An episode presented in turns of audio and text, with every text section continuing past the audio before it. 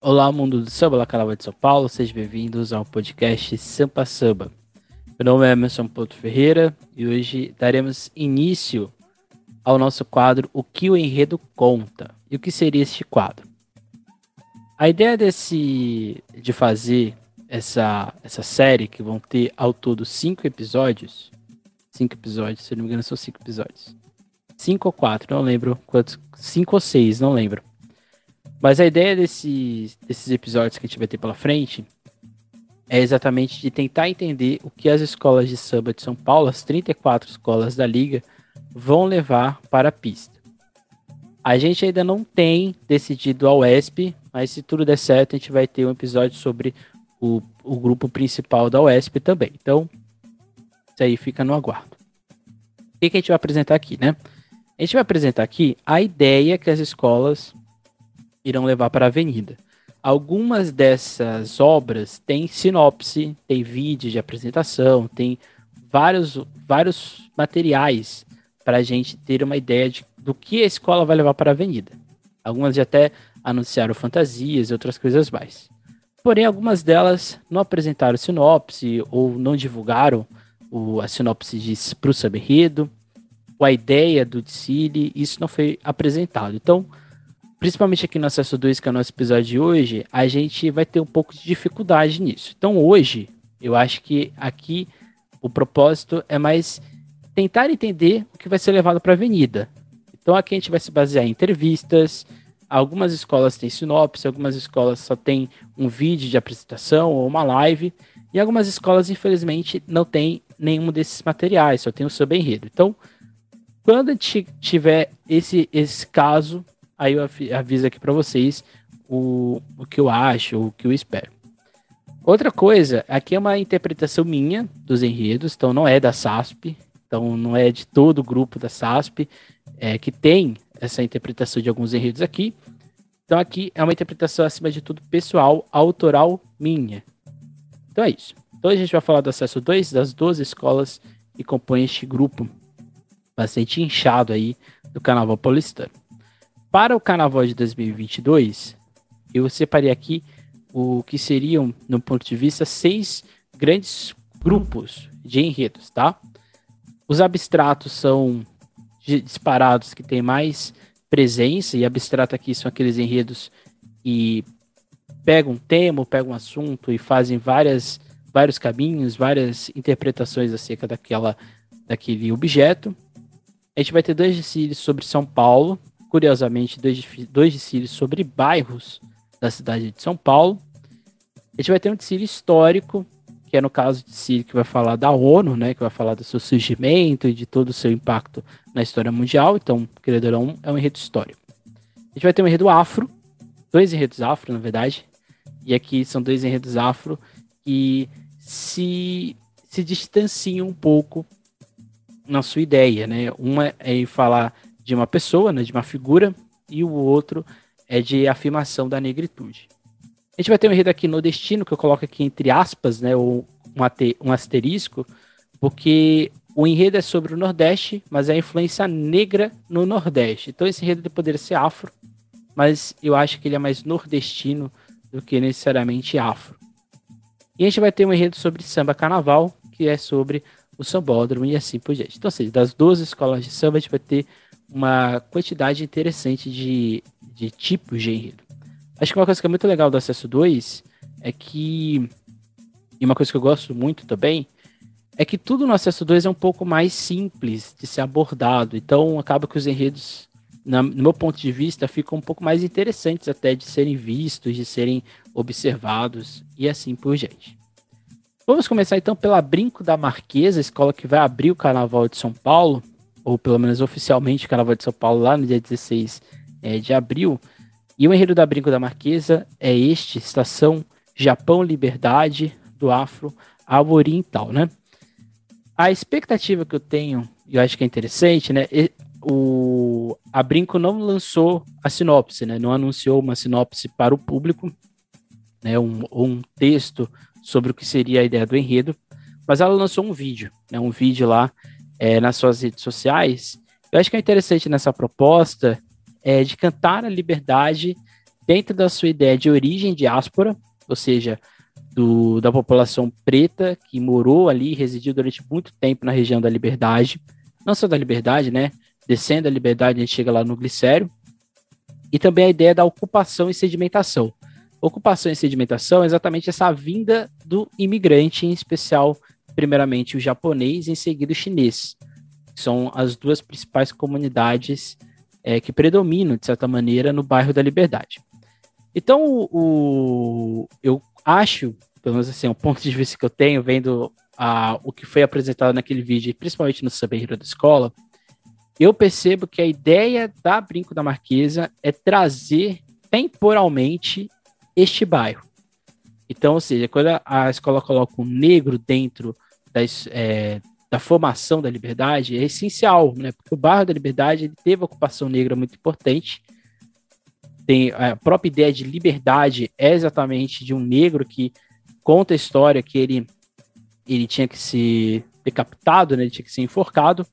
Não conseguiram, né? Fizeram várias tentativas de matar ele, ele nunca morreu, até então que decapitaram ele. E aí sim ficou a ideia de liberdade, né? De fato, ele se libertou. Mas não só isso, né? A liberdade, historicamente, sempre teve uma população negra, principalmente ali no final do 19 e início do século 20. Tanto é que a principal escola de samba de São Paulo fica ali é, descendo, né? Que era a Lava Pés. Primeira escola de samba, entre aspas, de São Paulo, a Lava Pés, em 37, estava ali na região da Liberdade, é, desfilava nessa região da Liberdade na Rua da Glória. Então, ou seja, é interessante a Brinca da Marquesa trazer este enredo e o ponto que fica aqui da questão é como que a escola vai ligar né, esse afro com o oriental. Esse afro que é muito específico, é um afro que não é generalizado, e esse oriental que ele é multifacetado, né? Porque ele é japonês, ele é chinês, ele é coreano, ele tem várias vertentes, ele tem várias questões aí interessantes, né? É, eu cito aqui o trecho de uma entrevista dada para a Liga, né? Em que a escola aponta que contar a história do bairro da Liberdade, do Afro ao Oriental, como característico na cidade de São Paulo, o encontro de cultura e informação neste que vem a ser um dos bairros mais conhecidos internacionalmente. Contar o motivo de seu nome, sua ocupação e grandeza dessa região afamada e visitada por milhares, é, de, milhares de pessoas é, ao longo dos anos. O qual ponto aqui que eu, que eu fico um pouco com o pé atrás? Esse afro-oriental, né? Essa ideia da liberdade, ela vai ter um ponto de, de reflexão no final? Será que a gente vai ser indagados, né? O que, que aconteceu com esse legado africano do bairro? E na verdade, se a gente for parar para pensar, a liberdade ela é necessariamente um afastamento, né? Uma expulsão de população que morava ali, que era residente, e simplesmente teve que dar é, suas moradias, ou teve questão de especulação imobiliária, teve que passar por um êxodo dentro da cidade. Então fiquei a questão, né? Como que a escola vai levar esse enredo?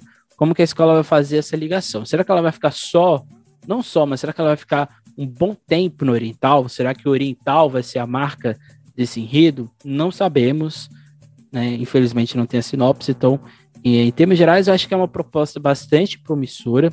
Acho que a, a, possibilidade visual desse desfile é, é impressionante. Acho que pode dar um recurso muito interessante.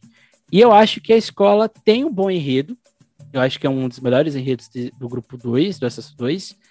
E se bem desenvolvido, e se a escola tiver uma organização na sua parte técnica, a Brico da Marquesa pode sonhar sim em ficar no grupo de acesso 2 eu não sei se as pretensões, as pretensões da escola claramente é subir o processo 1, né?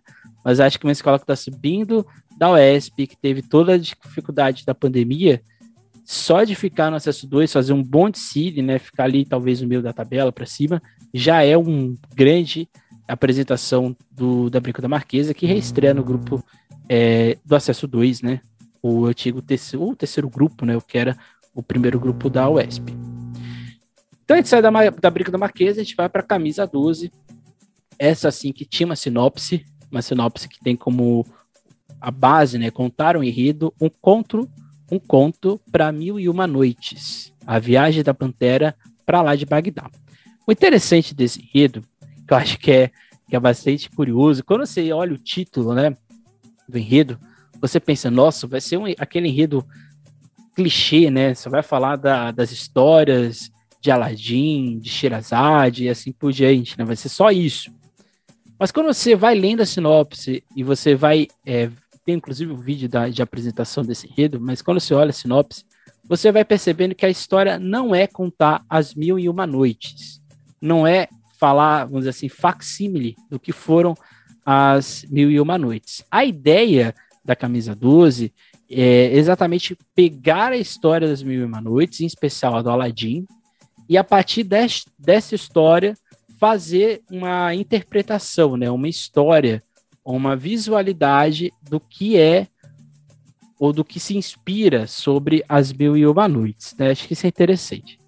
Eu acho que desses 12, dos 12 enredos que a gente vai ter no Acesso 2, esse eu acho que é o mais criativo, porque ele se arrisca em trazer uma proposta diferente. Ele se arrisca em pegar um, uma história consolidada e tentar desconstruir ela. Eu acho que isso é muito interessante. Mostra que a escola está bastante confiante de levar esse enredo, mostra que a camisa 12 está exatamente, isso é verdade, né?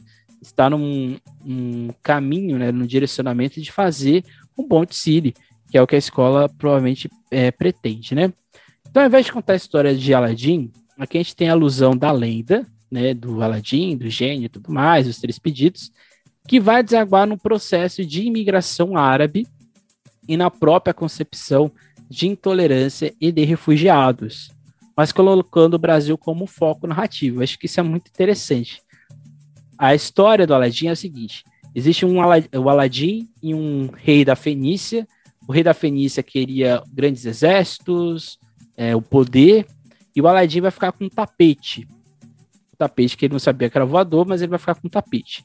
E o terceiro pedido era exatamente o amor, o amor verdadeiro, o amor incondicional. O gênio não concedeu o terceiro pedido a nenhum dos dois, e os dois teriam que buscar esse amor, né, esse significado, esse sentido. Vai chegar o momento da história que o Aladdin vai dizer que talvez ele não precisa do o amor que ele tá que o gênio estava se referindo, não era o amor de uma pessoa, era o amor da tolerância, é o amor da igualdade, é o amor da aproximação, é o amor do respeito, principalmente da cultura árabe. E aí a escola chega no Brasil, né? Porque essa nova Canaã, essa terra é, de riquezas, não de riquezas no sentido de material, mas de riquezas da de espiritualidade e assim por diante, seria aqui o Brasil, né? O Brasil que tem uma enorme população de imigrantes árabes, e assim a história acontece. Tanto é que o, o samba, né, se você for pegar, você vai perceber que tem essa história ali contada. Qual é a minha preocupação? Será que essa história, né? Será que esse, essa, essa percepção crítica de olhar o mundo em relação às histórias, né, as mil e uma noites, né, o ao Oriente Médio e assim por diante, será que essa história vai conseguir ser consolidada? Será que a escola vai conseguir trazer isso para a avenida? Será que não vai ficar muito confuso? Assim, quando você olha pela primeira vez, você fica um pouquinho confuso, sim, vou admitir, não. Mas será que isso vai dar certo? Acho que essa é a grande preocupação. Visualmente, assim como a Brinco da Marquesa, aqui na camisa 12, eu consigo enxergar um, um desfile promissor. Né? Em termos estéticos, tem tudo para ser uma coisa assim, é, se bem trabalhado, vai ser uma coisa assim é, avassaladora. Mas assim, o ponto é o seguinte: como essas histórias né? Como a, a, história das Mil e Uma Noites, como essa história que a escola quer contar e esse ponto contemporâneo que ela quer inserir, como esses três elementos vão conseguir ser apresentados na avenida. Então, quando você estiver vendo o desfile da camisa 12, não é o desfile de Mil e Uma Noites, não é para contar as histórias de Mil e Uma Noites. Existe ali uma, que uma questão reflexiva, crítica, eu diria até, de entender o que, que a gente tem que aprender com essas histórias, com esses pedidos, com a ideia da tolerância, do amar aos, ao outro e assim por diante. Então esse é o enredo da camisa 12, escola que tá aí, né, tentando subir ao grupo de acesso 1. Em seguida a gente vai ter o Irapuru da Moca, com o enredo, primeiro enredo, assim, o segundo enredo abstrato desse ano. O Irapuru canta Os Encantos da Noite. Aqui também não tem sinopse. escola fez apenas um vídeo com várias imagens, com algumas palavras que aparecem ali ao, do, ao longo para a gente entender o que, que é essa noite, né? Então, quando a gente fala de algo assim tão subjetivo e tão abstrato, e aqui é uma preocupação que eu tenho desse enredo, é saber qual vai ser o fio condutor que vai fazer a gente entender o que é essa noite. Porque quando a gente vai, quando a gente pega um, um enredo tão assim amplo sobre a noite, a gente tem que tentar entender, ou tentar montar ele para que ele tenha início, meio e fim. Senão vai ficar uma coisa assim jogada, né? Sem um, um objetivo. A escola não vai fazer isso, com certeza, mas é uma preocupação que eu tenho, porque quando a gente olha os, ouve o samba, fica ali a sensação de que falta esse fio condutor ser mais explícito para quem está vendo, né? Naquele no vídeo que a escola apresentou, existem algumas palavras que são colocadas lá. Algumas delas são encanto, lendas, boêmios, samba, alegria, jogos, luxúria, terror, Palavras essas que têm uma ligação entre si, mas que confundem um pouco, né? Eu vou aqui colocar o que eu acho que coloca, o que aglutina essas palavras-chave. Um deles é exatamente o mistério da noite, que é exatamente são os encantos, as lendas, né? Os seres que envolvem esses mistérios, né? E aqui o mistério também, novamente, é bastante amplo. Só poderia se fazer um enredo só sobre lendas, histórias da noite. Esse aqui em si já era um enredo. Depois a gente tem a noite como um palco de fé, mas não a fé no sentido de ir à igreja ou de ir num terreiro. É a fé no sentido da mística que ela envolve, o que ela tem ali por volta. E aí a gente vai ter aqui a apresentação do Zé Pilintra, que aparece na, naquele vídeo. A gente vai ter os a boemia, o samba, a lapa, as noites de São Paulo e assim por diante. Bem como festividades, né? A escola coloca lá, por exemplo, São João, né? A festa junina. Eu acho que depois a gente vai ter, pelo menos na minha percepção, a noite no sentido da versão, do perigo que ela tem e do encanto, do fascínio que ela provoca, que a gente vai ter os jogos, é, as baladas, as festas, os shows e assim por diante. E aí, eu acho que talvez seja no final, ou talvez seja no meio, a gente vai ter novamente a inserção da, do terror, né? A noite como uma coisa aterrorizante, né? filmes de terror, talvez, não sei. Então, ou seja, não sei se deu para, não sei, né? Como a gente não tem a sinopse, fica meio difícil de, de saber qual vai ser o, o caminho. Mas o que eu sinto é que falta algo para juntar essa noite, né? O próprio título é bastante vago, né? A Uruapuru canta os encantos da noite. Então fica uma coisa assim meio, a meu ver, solta. Por outro lado, esse enredo tem possibilidades visuais bastante ricas, né? E eu acho que a escola está se reestruturando, né? Está tendo novas perspectivas de futuro. Talvez esse carnaval possa dar esse retorno da, da Urapuru da Moca para o acesso 1. Não é impossível. Acho que o enredo, se bem é, justificado, a escola vai conseguir boa pontuação e vai conseguir, é, vamos dizer assim, ter bons resultados né, na apuração. Depois a gente vai ter a primeira da cidade líder. E aqui acho que é um caso bastante curioso, né? Porque a cidade líder tinha um enredo que foi anunciado chamado Tradições Nordestinas. Esse enredo, na live que a escola fez, a ideia era falar do Nordeste naquele ponto de vista um pouco mais generalizado, né? Falar do, da seca, da, do êxodo, da culinária e assim por diante. Ou seja, falar regionalmente no Nordeste, né? Que aqui, inclusive, a gente tem é, um episódio que a gente faz essa crítica, inclusive, nesse ponto de vista. Só que a escola mudou tudo. Né? A escola mudou, tipo, deu um 360 graus é, de fato na sua ideia. E assim ela vai trazer o enredo Cordel africano da mãe África para o Nordeste brasileiro, a herança cultural de uma raça. Então, ou seja, a escola vai trazer, na verdade, agora, num primeiro momento, pelo que eu entendi, a vinda dessa população negra e escravizada de África para o Brasil.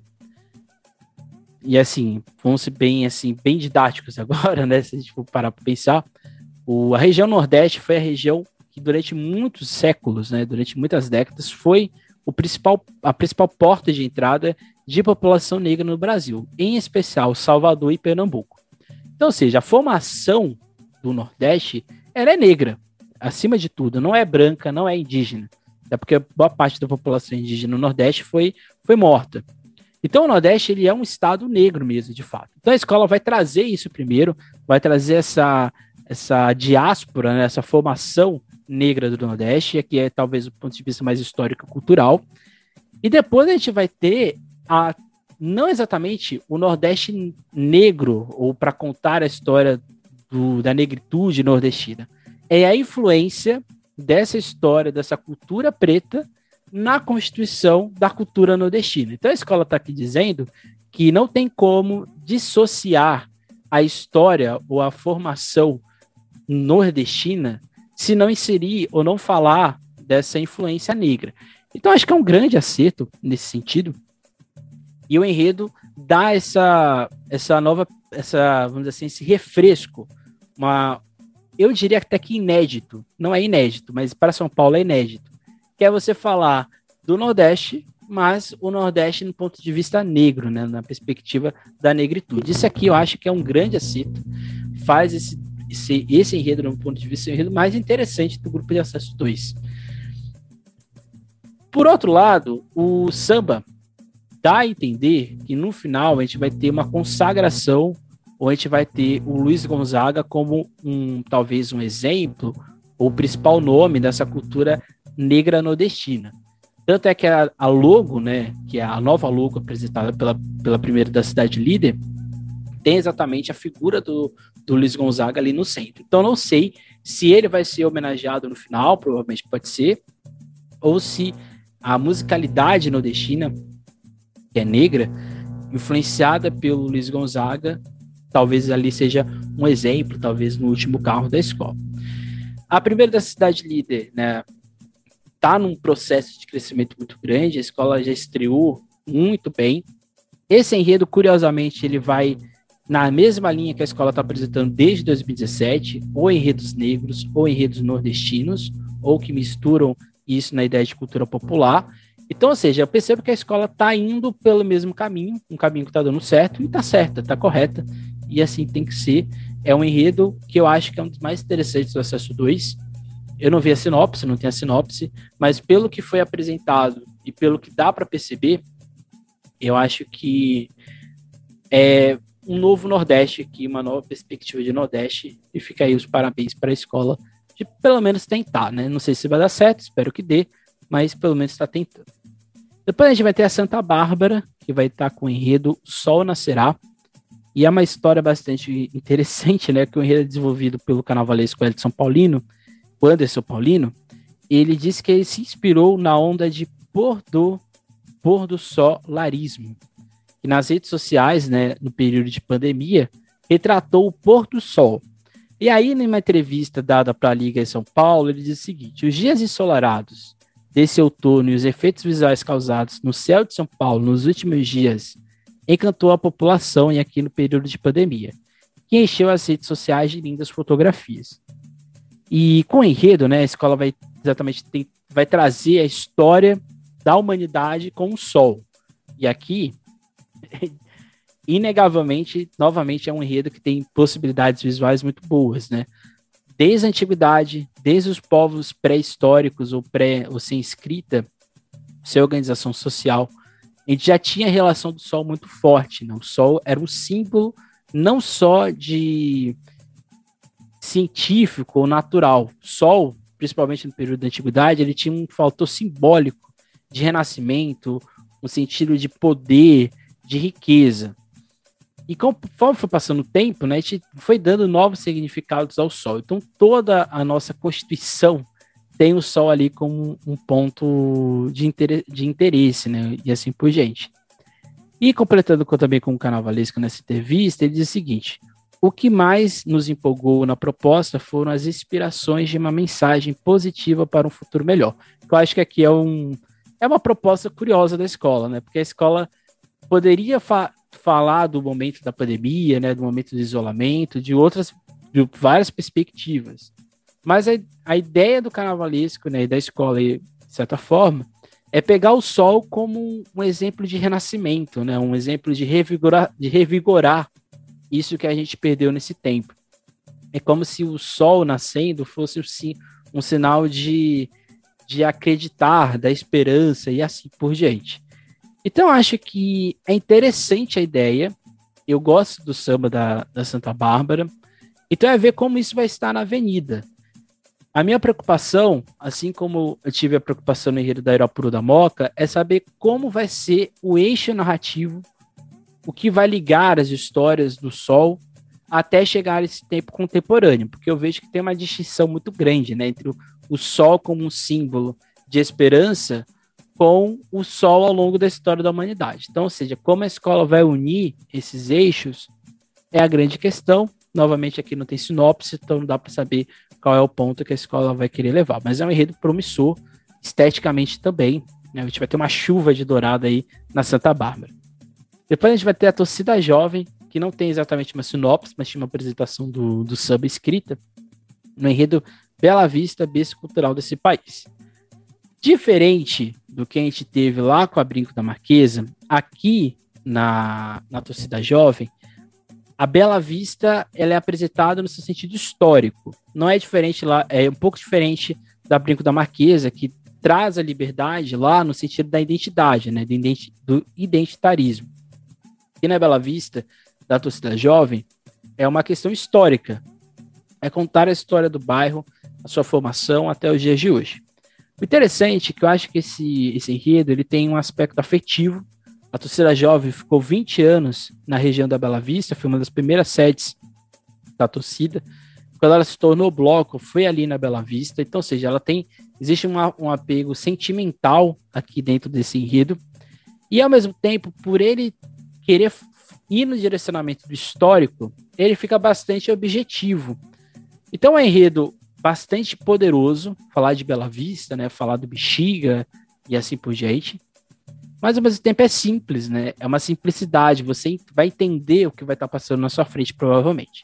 Então a escola vai falar do, da formação do bairro no sentido da imigração italiana e portuguesa, mas especial da italiana, da presença negra, do, da Bela Vista como ponto de centralidade entre o Rio Tietê e o Rio Pinheiros, que é o Rio Saracura, que já não existe mais, agora é um córrego que passa ali embaixo do MASP.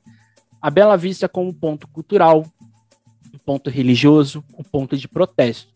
Então, seja, é um enredo meio que propaganda, não é exatamente esse objetivo, mas um enredo meio propaganda, é um CEP diferente, né? Um CEP de apresentar o bairro. E eu acho que o interessante é que se pega, pega, né, exatamente, pelo lado afetivo da torcida que viveu ali na Bela Vista. A grande questão, que eu acho que fica aí é, para ver no Círio como que vai acontecer isso, é como que isso vai ser potencializado. Porque é um enredo promissor, mas é um enredo que precisa de elementos, precisa de um, um up, precisa de algo a mais, né? Algo que dê aquele tempero, aquele cheiro de que vai subir de fato para o grupo, de acesso 1. Acho que é isso que falta, eu acho que isso vai estar no Dicília, a torcida jovem uma escola que tem, nos últimos anos aí, se reestruturado para apresentar um bom Dicília, eu acho que tem tudo para fazer isso. É um rede histórico do bairro da Bela Vista, eu acho, eu creio eu, que vai dar muito certo. Em seguida, a gente tem a Nenê de Vila Matilde, que faz a sua estreia, né, infelizmente, né, no Acesso 2, no Enredo Narciso Negro. A, a a princípio, a escola iria falar de o feitiço de Áquila, né, ou uma coisa do tipo, que era uma história da águia, né, inspiração da águia, assim por diante. Trocou o carnavalesco, trocou tudo que tinha na escola e assim, o, com a chegada do novo carnavalesco, a gente tem exatamente a ideia de trazer Narciso Negro, reedição do Dicílio de 97, que a escola foi terceiro lugar no grupo especial. Eu não gosto de reedição, né? Vou ser, aqui ser bem sincero, bem direto. Eu acho a reedição um tanto quanto chato. Mas eu, eu entendo a reedição nesse DC, né? A Nenê, a ideia, né, que eu ouvi numa entrevista do canal Valesco, se não me engano, para o SRZD, SRZD, a ideia de trazer Narciso Negro é de resgatar a escola, resgatar o, a autoestima, resgatar o orgulho de ser Nenê de Vila Matilde dos seus componentes. Então, o objetivo aqui é pegar um, esse quesito de chão técnico, musical da Nenê de Vila Matilde como o ponto central desse desfile. Porque quando você reedita, talvez o samba e o desfile mais festejado dentro da quadra da Nenê, claramente então, os títulos são festejados, mas o Narciso Negro, né, o desfile de 97, ele é muito lembrado, ele é muito festejado pela comunidade da Nenê de Vila Matilde. Então, ou seja, quando você traz, evoca Narciso Negro, você está evocando o Matildense. Qual é o ponto da Nenê? E é um ponto histórico, né? É saber como isso visualmente vai estar apresentado, como isso vai estar é, visto em alegorias e fantasias do enredo. O enredo ele precisa passar por várias adaptações, isso é um fato. Embora o samba ele seja extremamente atual, ele precisa o enredo ser repaginado. É, a negritude, né, a própria Nenê mudou a sua interpretação de negritude ao longo da sua história. E os enredos também foram mudando, assim como a sociedade foi tendo outras percepções de negritude. Então acho que é esse o grande o grande desafio de você trazer um clássico que todo mundo lembra, que já está consolidado na mente do paulistano e principalmente do matildense, é você trazer esse enredo novamente para a avenida. É muito desafiador. Embora Nenê possa ser considerado por muitos uma das favoritas, mas eu não acho que é a grande favorita. Eu acho que pode ser favorita, né? Porque traz um enredo tão importante, tão histórico, que isso vai se consolidar com um título ou com acesso. É a ver, é um enredo potencialmente falando, estupendo, né? É um dos melhores sambas da história do carnaval paulistano. Então, ou seja, a Nenê resgata, tenta resgatar seu passado de negritude, de quilombo, para tentar voltar ao acesso 2, onde ela caiu no carnaval passado. Então fica aí a sensação do que vai acontecer, né? De como que isso vai ser apresentado na avenida, mas a escola tem tudo para fazer um bom desfile se tudo der certo, se tudo ocorrer como ela deseja. Depois a gente vai ter a Peruche, que vai para o seu segundo ano no acesso 2, no enredo Água, Divinas Bênçãos. A gente vai ter um enredo sobre água, né? O enredo da Mancha Verde, e no, no especial, e aqui a gente tem a Peruche falando de água também. A diferença é que aqui a água da Peruche, ela tem como eixo central a fé, a religiosidade, a relação da água com afetivo, com espiritual. Então, ou seja, a escola vai falar de Oxalá, vai falar de Oxalá, as águas de Oxalá, da purificação e assim por diante. A gente vai ter Ogum, Ogum não, Oxum, que é exatamente água doce, Iemanjá, que é água salgada, e Yansan, que é a trovoada e a chuva por consequência. Em seguida, a gente vai ter essa água no sentido espiritualizado na religião católica. Em Jesus, que, querendo ou não, é associado com Xalá, Nossa Senhora Aparecida, que é associada com Oxum, né? Então, seja, ali tem uma proximidade de certa maneira, né? Jesus no batismo e a Nossa Senhora Aparecida no milagre, né? Do encontro da, da imagem no rio, é, lá em Paraíba do Sul. Então, seja, o interessante aqui é que a escola pega esses dois pontos para chegar na ideia da água como preservação. Se a água é um elemento tão sagrado da nossa história, principalmente da nossa religião negra, que é a candomblé e o banda, as principais, e no catolicismo, se isso é tão importante, se isso é tão é, espiritualizado para nós, por que a gente não faz a manutenção desse, desse bem tão precioso? Por que a gente não pensa na água para longo prazo, né? para a água no sentido da sua preservação e assim por demais? Então, ou seja, a escola, inclusive, faz a, a alusão à pandemia, né? Do lavar as mãos como um ritual para se proteger. Claramente, a gente está quase aí no meio para o fim da pandemia, ou quase no fim da pandemia, a gente não, mas a gente ainda está na pandemia, então lavar a mão é essencial. Mas é interessante, né? Porque a escola, lá em 2020, 2021, a escola pensou nisso. E agora está um pouco já atrasado, já está um pouco defasado, mas ainda está atual. Então, ou seja, é um enredo batido, querendo ou não falar de água. Se eu não me engano, a Nenê já fez um enredo sobre água nesse mesmo, nessa mesma ótica, nesse mesmo ponto de vista, mas não na, no protagonismo da religião.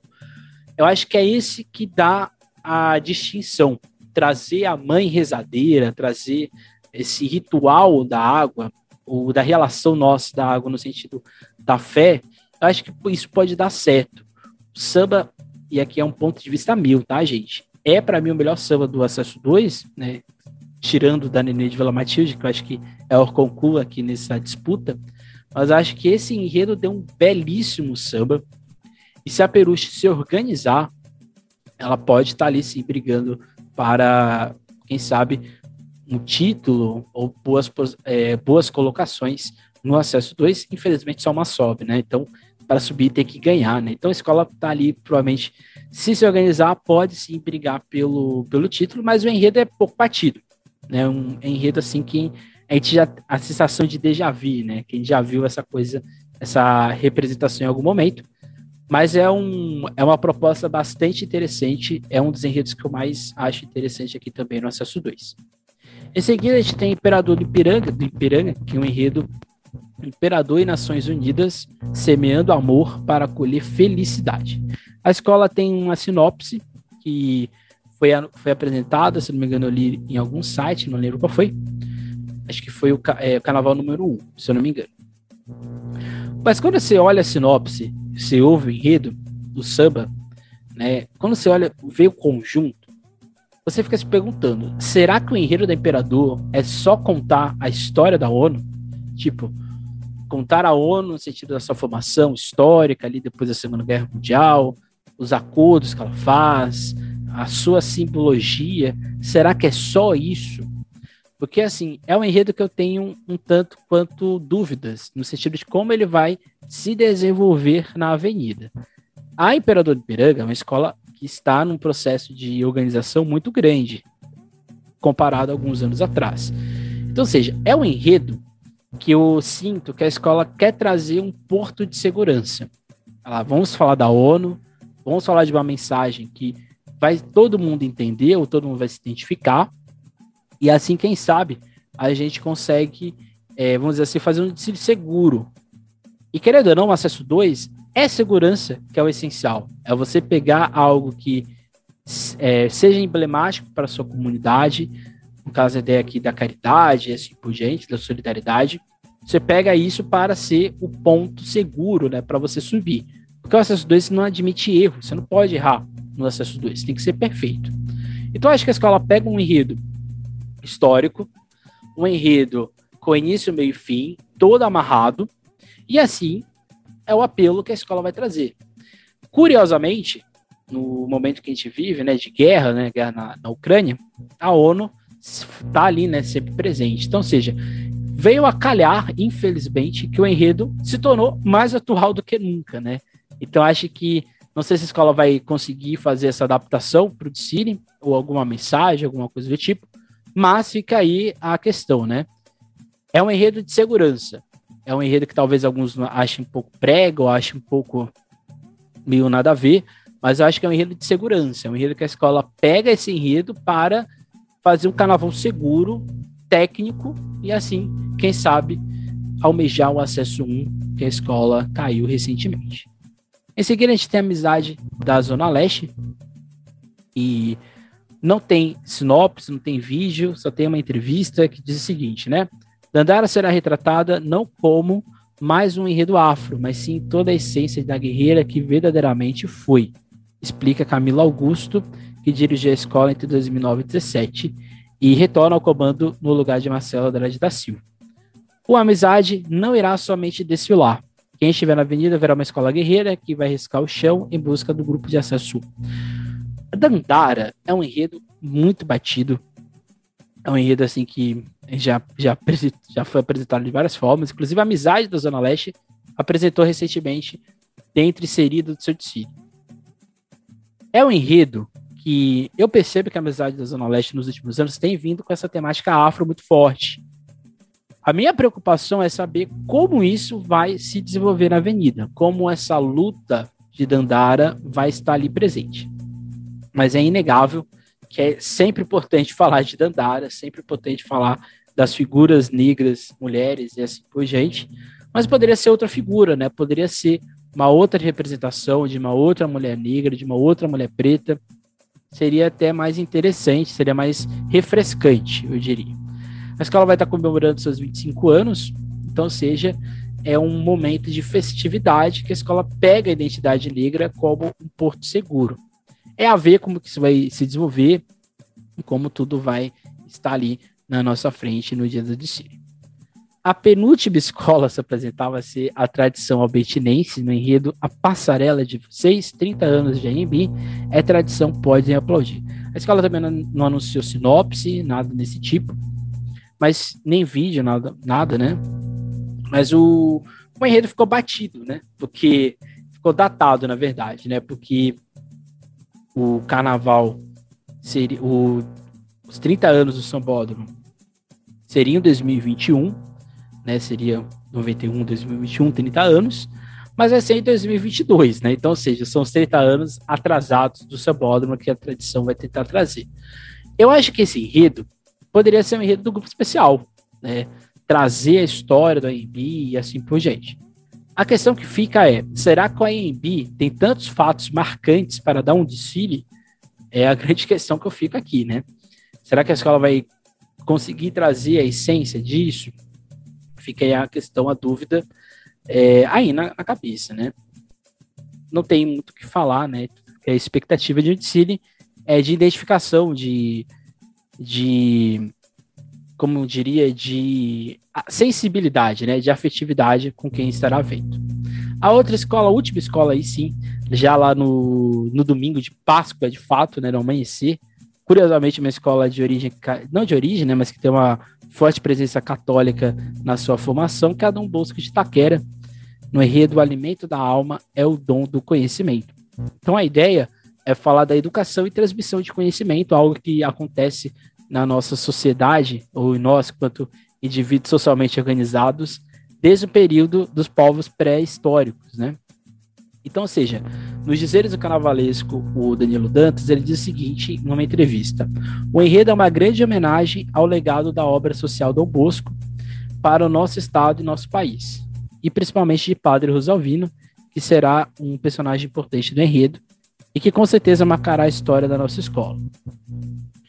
Esse enredo é, é a mesma coisa muito semelhante ao enredo da, da, da Imperador de Piranga. É um enredo seguro a escola pega um tema, pega o um ponto simbólico, que é a obra social, o projeto de educação, processo, processo de transmissão de, de conhecimento, pega um, uma figura histórica do Carnaval de São Paulo, que é o Padre Rosalvino, e nisso você vai amarrando a comunidade, né? Você vai amarrando o seu componente nesse sentimento de, de identificação, né? De alegria, de afetividade. Então, ou seja, é um enredo que mostra como a Dom Bosco de Itaquera tem uma, um estilo muito próprio. São esses enredos que parecem até nada, nada. Isso não é uma crítica negativa, não, é uma crítica até positiva. Com as campanhas de fraternidade né, da Igreja Católica, que são temas que são extremamente interessantes, são extremamente carnavalescos. Não, esse aqui não um enredo, não é um tema da campanha da fraternidade, não, tá, gente? Mas faz lembrar. Porque sempre tem um ponto ali de reflexão, um ponto de crítica implícito, mas tem sempre o um ponto de refletir sobre algo. E eu acho que eu percebo isso nesse nessa, nessa proposta da Dom Bosco de Itaquera para 2022. Inegavelmente, a escola, é, com esse enredo e com tudo que ela veio fazendo nos últimos anos, é uma escola que está ali brigando pelo título, está ali brigando para subir. O, o geral pode ser muito interessante. Eu, eu gosto da ideia do conhecimento, da educação.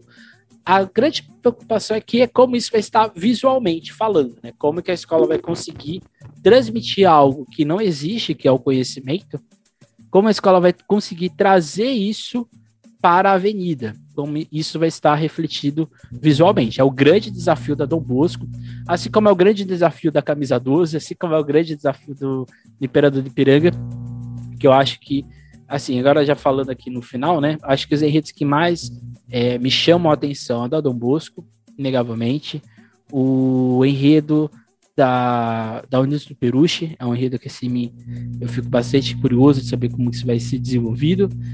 O enredo da primeira da Cidade Líder, que eu acho que é um dos melhores esse, do Acesso 2, e o enredo da camisa 12, né? Fico bastante curioso de saber como isso vai acontecer. Significa que os outros enredos são ruins? Não, todo enredo é bom. Só basta saber como ele vai ser desenvolvido.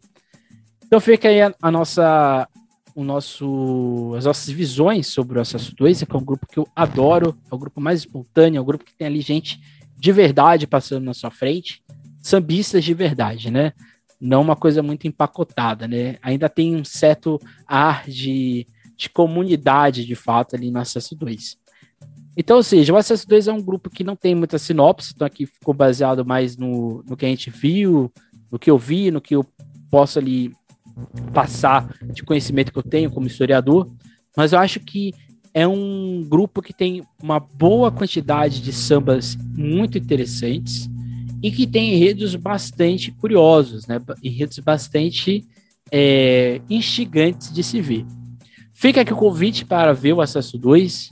Os ingressos são todos únicos, né? Custam 10 reais é o, é o início do nosso carnaval, é a primeira vez, é a primeira manifestação oficial, de fato, pública do carnaval. Vai ser o Carnaval do Acesso 2, então vá lá prestigiar. E eu sei que vai ser o período ali de quaresma, mas se você puder, se você quiser, tiver oportunidade, vá lá assistir o Acesso 2, contribuir, incentivar e ver as escolas, né, as 12 agremiações que batalham, não tem recursos, é uma luta, mas elas estão ali dando a sua história, defendendo suas comunidades, e é isso que importa no final. Semana que vem a gente vai falar do acesso 1. Eu acho que ainda não sei se vai ser só com as oito, as oito em si, ou se vai ser um grupo de quatro, primeiramente, mas semana que vem a gente vai falar do acesso 1. Fica aí o, aqui os comentários, caso você tenha alguma informação, complementar o que foi dito aqui dos enredos do Acesso 2. Fica aqui também o convite para você seguir a SASP nas redes sociais, Instagram, Twitter, Facebook e outras coisas mais. E a SASP está voltando, né? Hoje já estaremos aí na cobertura dos ensaios técnicos, do Brinco da Marquesa, do Wi-Fi, no final de semana também, sábado e domingo. Então, se você está lá no seu bódromo e vê a SASP, esteja bem-vindo o carnaval está de volta, gente. Vamos esperar e ver o que vai dar. É isso. Até a próxima. Nunca esqueça e nunca deixem de sambar.